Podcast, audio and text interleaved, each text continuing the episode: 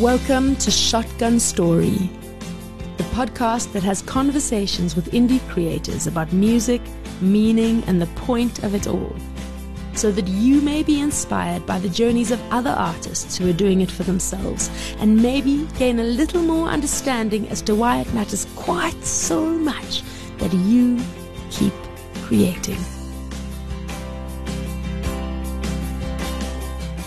Today, in collaboration with She Said So Parenthood, we're kicking off a new monthly feature focusing on parents in the music industry. The She Said So Parenthood Committee is a community of parents within She Said So, formed to support and hear the voices of parents of all genders who are members or allies. The committee's objective is to provide a supportive and open platform to empower parents in the music industry. I'm all too familiar with the challenges of having kids and maintaining a career in the music industry. So this is right up my street. Jackie Queens is a house music vocalist, a label owner, and a cultural worker based in Johannesburg, South Africa. She's also a mom. And we're going to be doing a series focusing on parents in the music industry and some of the challenges they're facing and what's it like. So, hi, Jackie. Hi, Tori. How are you? Fine, fine. Thank you so much for being able to join us today. Thank you for having me. I want to start at the beginning. Sure. Why music? What drew you here? I think I chose music because it was a complete way to express myself.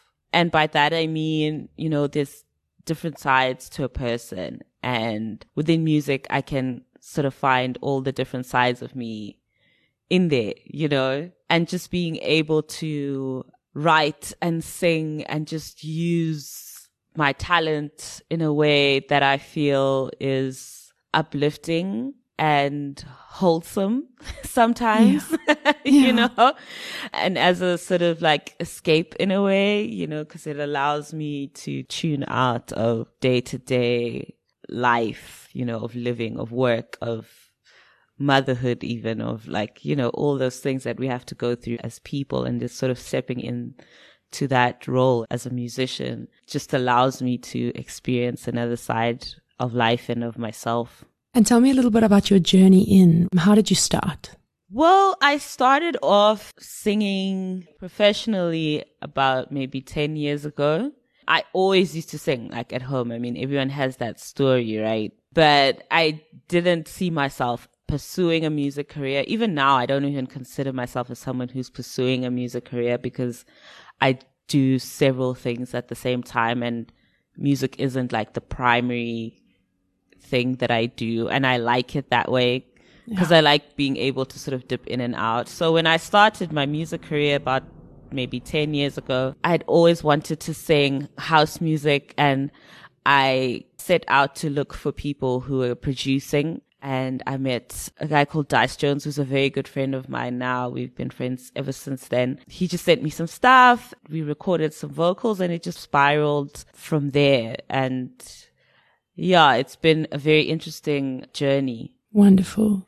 And if you were to look at your career as a timeline since you started, what five highlights, and it can be three to five highlights, would give context to listeners who aren't familiar with your music? Oh, wow. Well, I would say the first probably would be like recording the first few songs that I ever wrote, which were at the time, I didn't think about it as much as I do now. Like I overthink things now, but at the time it was just like, oh, I want to do this. It's really cool. Yeah. One of the first songs that I recorded is a song called Conquer. And that song was very pivotal for me because a few years after we recorded it, there was a remix that was done by a guy called Enoo Napa who's based in Durban. And that remix sort of was a springboard for our careers basically, you know, for him as someone who's a producer and remixer particularly, and for myself as a vocalist, it was a really pivotal moment. Number two is that song as well, but,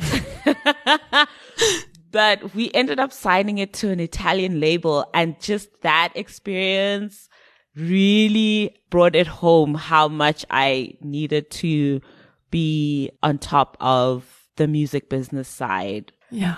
so through that experience, I learned very quickly what I needed to do, what I didn't know, what was important in terms of protecting my music from a legacy perspective. And then I'd say the third thing is starting my label, Bay Electronica, which I started about five years ago now, six years ago. Yeah. Actually, that's, yeah, it's about six years old now. I started the label because I had sent my stuff out to a record label in the UK. Cause you know, like in house music, you make your music and unless you're releasing on your own, you're typically shopping it out to different labels. I sent it out and it took a really, really long time for them to actually release it. And after about a year or so, I decided I'd start my label because I wanted to release my own music and have control yeah. over that process. So yeah, I would say that's probably like the top three. Wonderful. What is your creative process like? How do you go about writing the songs that you sing? My creative process involves a lot of movement. So before COVID, I used to write when I was on my way to work. I'd catch the taxi, walking a lot. I'd write all the time walking. If not walking, dancing in my living room. One of the two. but now that I'm at home most of the time, I don't write as much as I used to. But when I do, the process is a little bit more mechanical, which is quite strange because my writing process has always been driven by movement. Mm. Whereas now it's a bit more sort of structured and before it used to be quite fluid. So yeah. nowadays it's just more, I find myself sitting a bit more actually writing with my hand. Whereas before I never used to, I just used to write in my head. Yeah.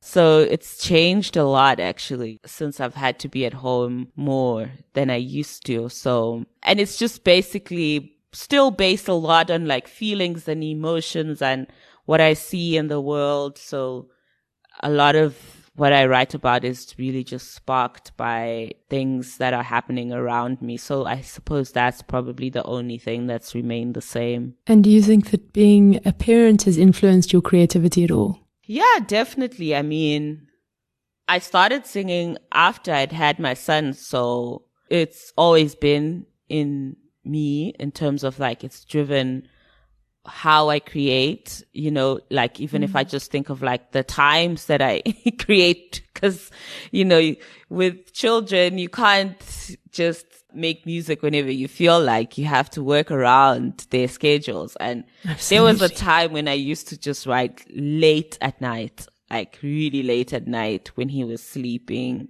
And then obviously musically, a lot of the experiences that I've had as a mother or, or the words or the messages that I would like to leave behind for him in my music. One of my favorite releases from my label is a song called Mwanangu, which I wrote for him. And in Shona, it means my child. It's a song that I wrote for him and he's actually on the cover of the artwork. So he's really been embedded in my creative process. I mean, there were times when he would even try to help me write songs, you know, so it's like, and he'd listen to the music and he'd be like, mm, I don't like this or I don't like that. So, I mean, definitely being a parent has really influenced my creative work in a big way. And so you already had your son before you started making music.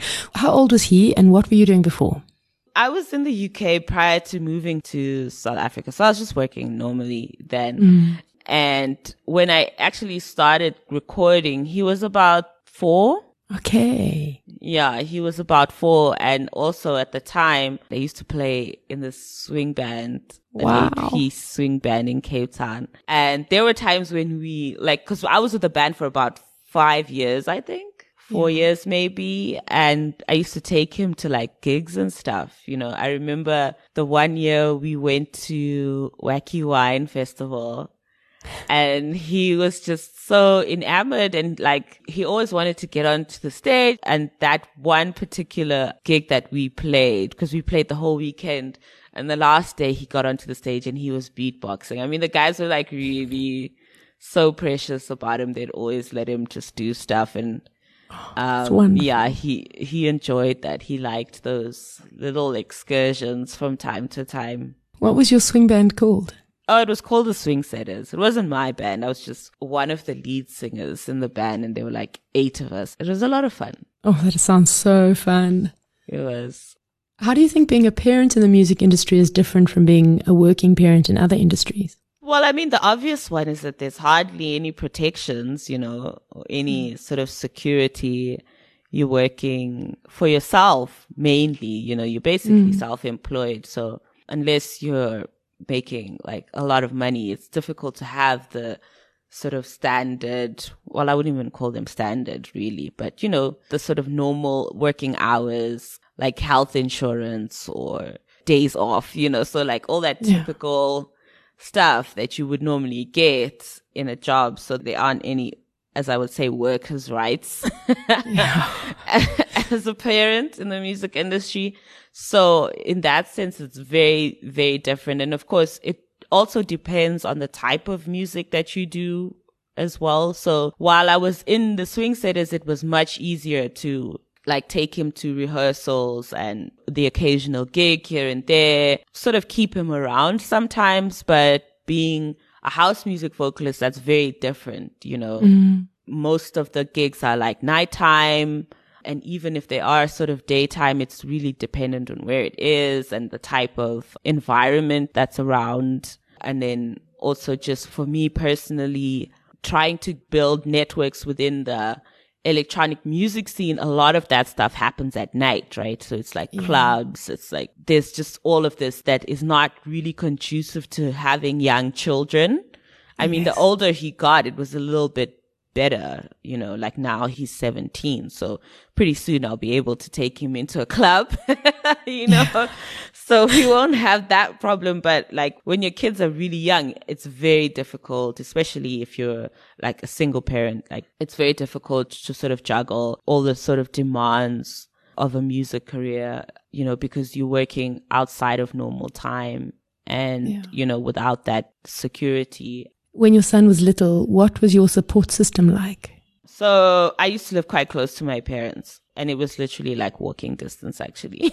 so I'd, yeah, I'd drop him off there and he'd spend the night with my mom and my siblings. So I was quite lucky also. I mean, I didn't feel necessarily the strain of it because yeah. I always had someone to look after him if I needed to go to a gig or, you know, like to a rehearsal. So I've been very fortunate in that respect. Yeah. And did you tour much? when he was young? No, not really. I mean, cause the thing, like I said, music is something that I just kind of do. So it's never been like a central part of my life, really. Yeah. I mean, we, when I was with the band, we traveled quite a bit. And even when I left and I started doing like my solo stuff, I did travel, but not as often as like a proper like working musician because I've always kept a job as well. And I like that. I haven't had, you know, sort of like a typical like musical career in that sense, you know. Mm. I still like to be able to keep the balance of like a semi-normal life with the music because as much as I enjoy doing music, it's not really something that I see myself doing full time. Yeah. Yeah. But I've managed to sort of kind of like find a balance between a sort of nine to five and like my creative pursuits, which I quite like. When you did those tours with the band, did your son come with you? He came with us on one gig. The others were sort of like within Cape Town. And whenever we had to travel outside of Cape Town, I'd leave him behind. But yeah, it wasn't as often as most people do, but it was often enough to the extent that I was away from home a couple of times. So now, what are some of the challenges that make working industry tough for both musicians and behind the scenes folk alike that are not necessarily specific to only parents? The stuff that makes people quit music. Oh, wow. big question. Yeah, it's a big question. I would say the biggest thing obviously is like the lack of financial security, you mm. know, because the industry is so precarious. So it's up and down and just not being able to have that stability, I think is why a lot of people end up leaving and, you know, going t- yeah. to work full time. And, and I mean, for women, especially, it's, it's, um, you know, things like parenthood because there's that imbalance of workload in the domestic space. Mm. And also the actual environment of the music industry itself, you know, the extent to which it can be taxing on your emotional and mental health and with women as well, you know, harassment and all the isms that we tend to suffer in the industry. I mean, I know quite a few people who have just decided not to be musicians because of certain experiences that they've had. So I think on the one hand, it's about stability. And then on the other, it's about the culture, you know, the working culture within the music industry that some people just cannot deal with on a long term basis and it's not sustainable. I mean, I feel like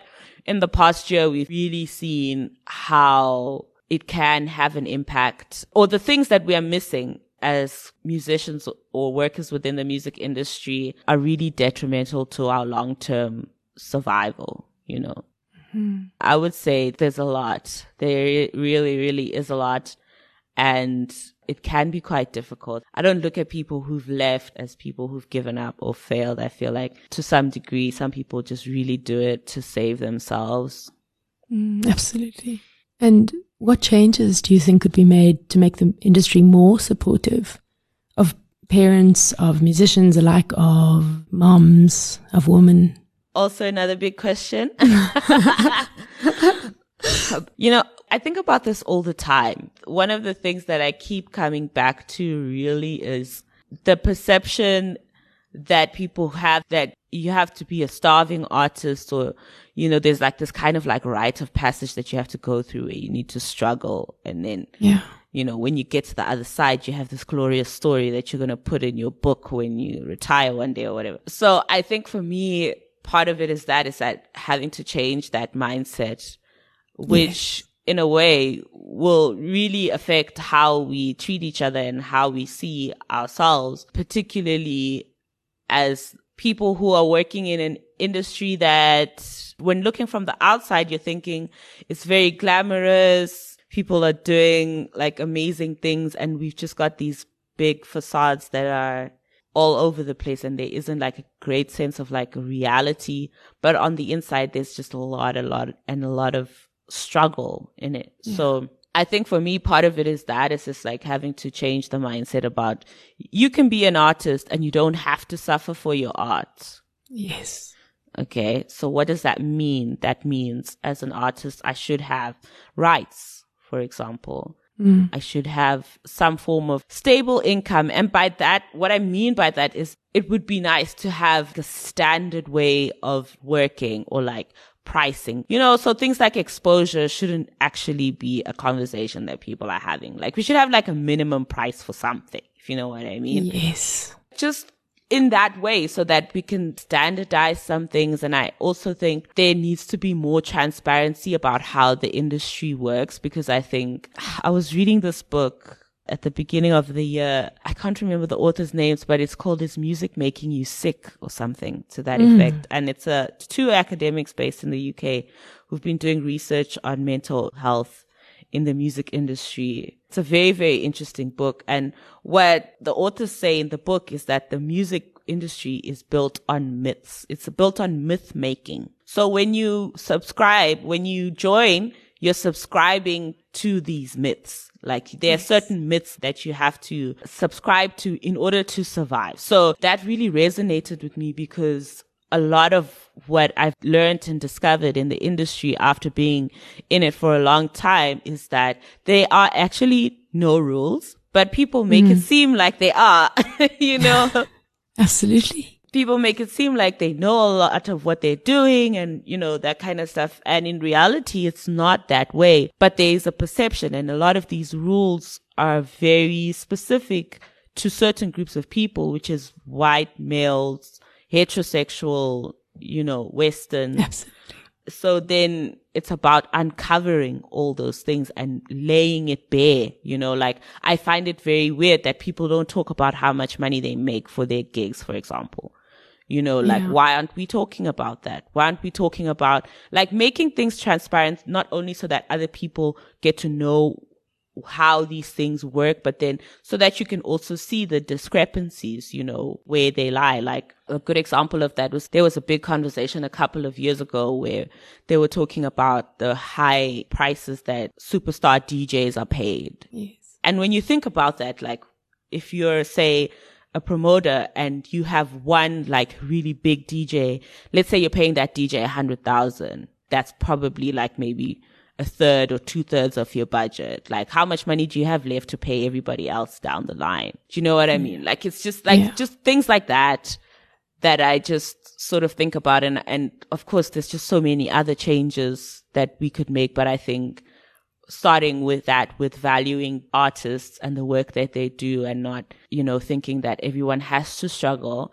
making things more transparent and exposing how the industry actually works. Because I think once we do that, then we'll know how to make it better, of which, you know, we've seen a lot of that happening in the past year or two. And then also, you know, making sure that we create environments that are inclusive and environments where anyone who wants to be in the music industry has a fair chance at having a career and also being happy within their career. I mean, it's so interesting that you mentioned the starving artist thing. I was thinking about it just yesterday, and I was thinking about how our belief systems stand directly in the way of our dreams and our goals. So no matter how intent you are to take an action and do something, for instance, have a proper career in the music industry, your belief about it is going to hold you back, right? And somehow we've all agreed in the starving artist archetype. So we have deeply embedded in our cultural blanket this agreement that you can't make money as an artist. Mm. And I think that we have to somehow shake that belief and say, no, that is not the truth. We don't have to. We too can make money, right? Mm-hmm. But it's about breaking down those belief systems and coming out of agreement, which is also uncomfortable. It's like you were talking about with those myths from that book that you have to agree with as well. Mm. Yeah. There are no rules, but we are told there are rules and we agree with the rules. Yeah, exactly. it's a really weird thing because I mean, I've seen so many people in the music industry be successful in ways that we aren't readily aware of. Like every year, you know, someone does something really spectacular in a very different way to what's been done in the past. And yeah. so for me, what it says is that there are people who are invested in archaic ways of working because it works for them. Yes. And so many people are coming into the industry and saying, well, this doesn't work for me. I'm going to try something else. And they're very successful in doing that. So I think there needs to be more room for people to just try and do different things and not be beholden to these archaic ways and these structures or circumscribed to a specific box or, you know, like people should be able to do whatever it is that they want to do as long as they get to the end point. But yeah. there's just so many things that have been put in place and people create those rules in a way so that at each point you're sort of passing through their gate. mm.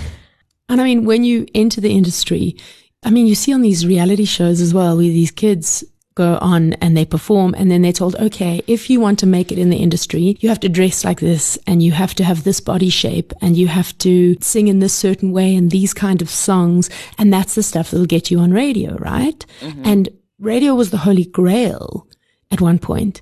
And I think that that's almost completely the opposite of why we make art. Artists are forerunners it's confusing and frustrating. And I think it's really exciting when people break the mold. Yeah, I agree. And I think for me, what I've started doing in recent years is just trying to focus on that because there's just so much that we could be unhappy about which we must still speak up and challenge. Yeah. But I think one of the best ways in which to envision a future is to actually look at those who are living in that future right now. I firmly believe there are a lot of people who are living in the future that we envision. The only difference is that it's not a mainstream.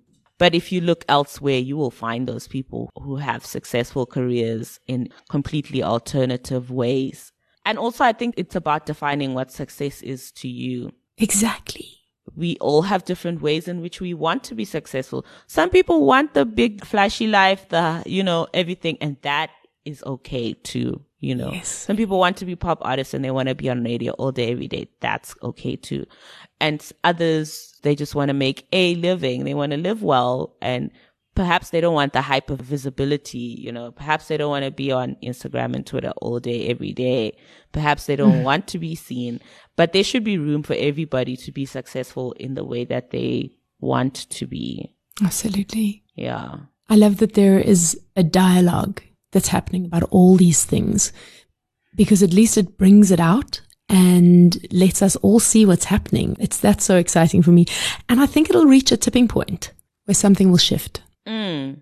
I think it has, to be honest. I think it has. There are a lot of young people, or at least who I'm looking at, maybe not so much in South Africa. Yeah. We have a lot of young people in South Africa who are doing really great work, but we haven't gotten to the point where we're mobilizing as artists. Yes.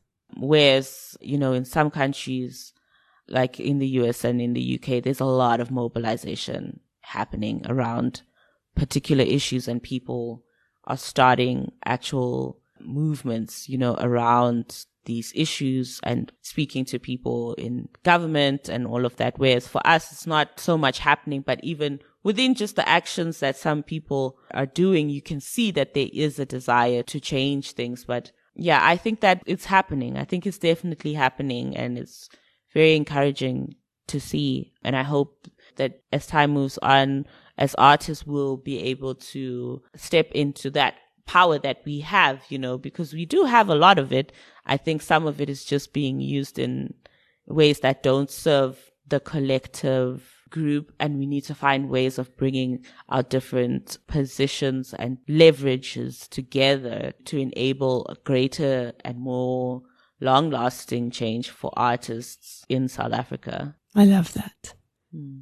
And now back to the issue at hand for a second. How are you balancing being a parent and working in the music industry now that your son is older? Well, he has since left the country, so he's with his dad now. So I don't have much balancing to do, to be honest. Yeah.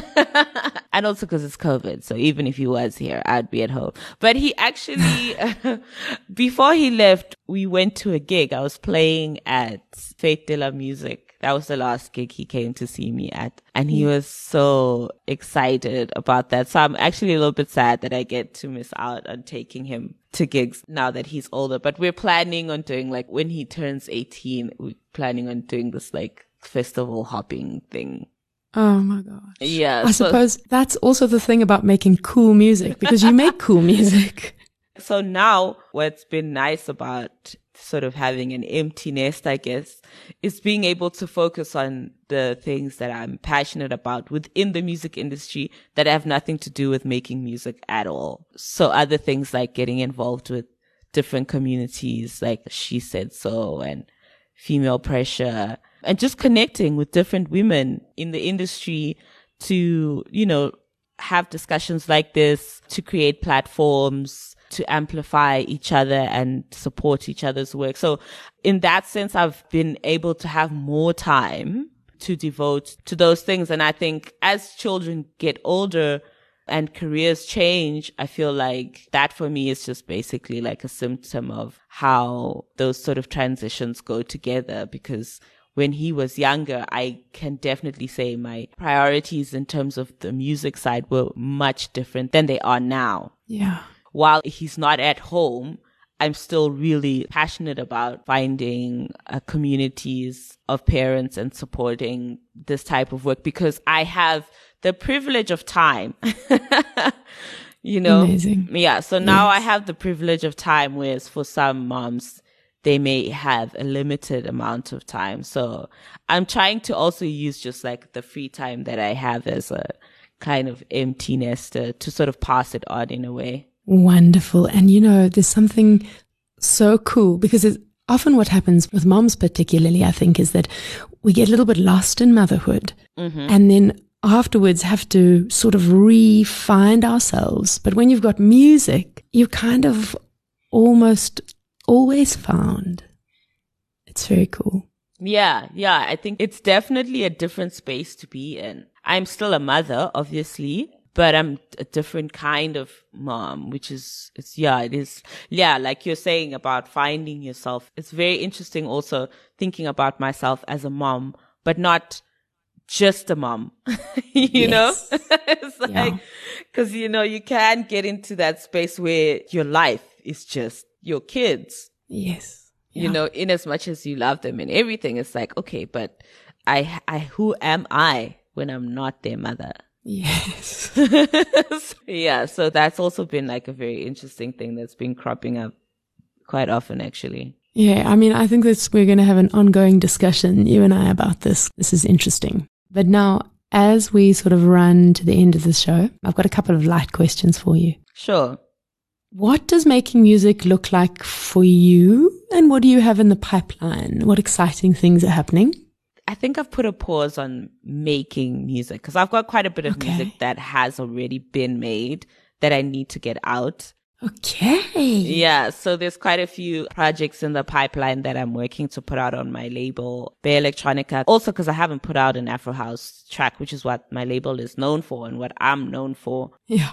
In about three years. So I'm working on doing a project around maybe July, August. I'm hoping to have finished by then. And I'm really, really excited for that. I can't wait. Yeah, I love that. Is there a song in existence that you wish that you had written? Wow. Uh, yo, I don't know. Hey, like, I really would have to think about that because there's just so many songs that I really, really like. When I hear the question that you wish you'd written, I feel like Hmm. I don't think I could have written that song. like even if I found a song, I'd be like, I don't think I could have written that song. And so I appreciate that person for writing that song. That's a song that came from them and I could never have written something like that, you know? Yeah. Not in the sense that I don't think I'm capable, not in that way, but just in terms of like how we experience music and creating. So that's their story.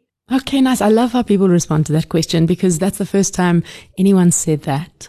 Wishlist collaboration. Whoa, wishlist collaboration.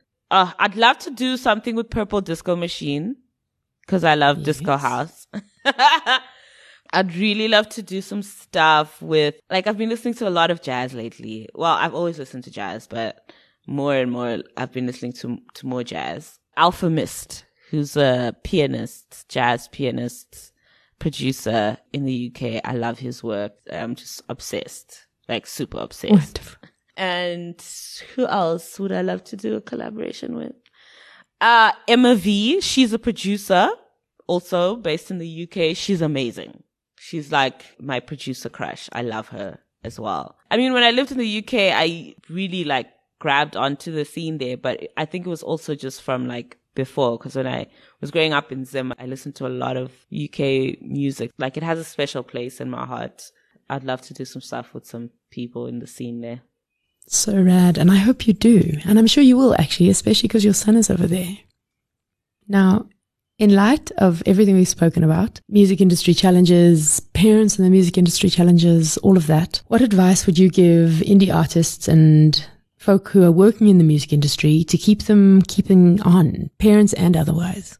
I think the biggest piece of advice that I can give that I've found has been my compass is to define what success means to you. I think there's no bigger piece of advice that I can think of right now than that because there are so many ways that we can be pushed and pulled into different things and just being firm in what your beliefs are, in what your values are, what your purpose is, what will make you happy has really helped me to decide what to say yes to and what to say no to. That is brilliant. Whether it's what kind of music you make, how active you want to be on social media, for example, you know, all that kind of stuff. Like it's just what kind of gigs you play as well. Cause like, you know, that can also be something that you can have values and principles about as well. And what kind of initiatives you get involved in,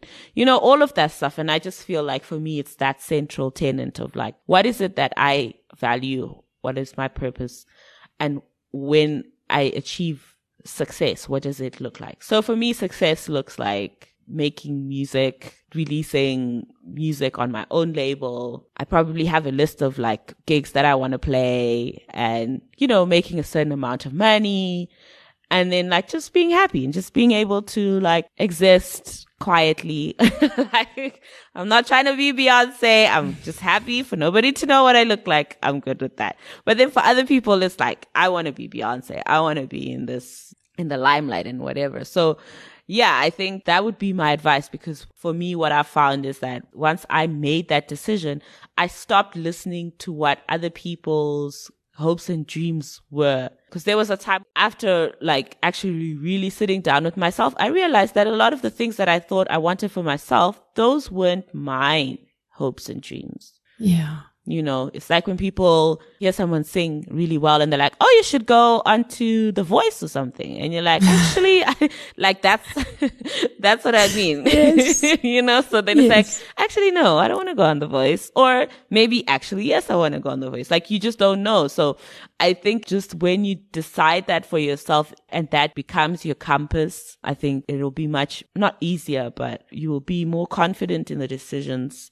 that you make and more content. Yeah, I really love that. My grandfather used to say, to thine own self be true. hmm Yeah, that's very powerful. Okay, I love that. I think that's a great piece of advice. Now, how can people get in touch with you or find out more about what you're up to? What are your social media links? Okay, so on Twitter it's Jackie Queens SA, and then on Instagram it's Jackie Queens, and then on Facebook it's Jackie Queens.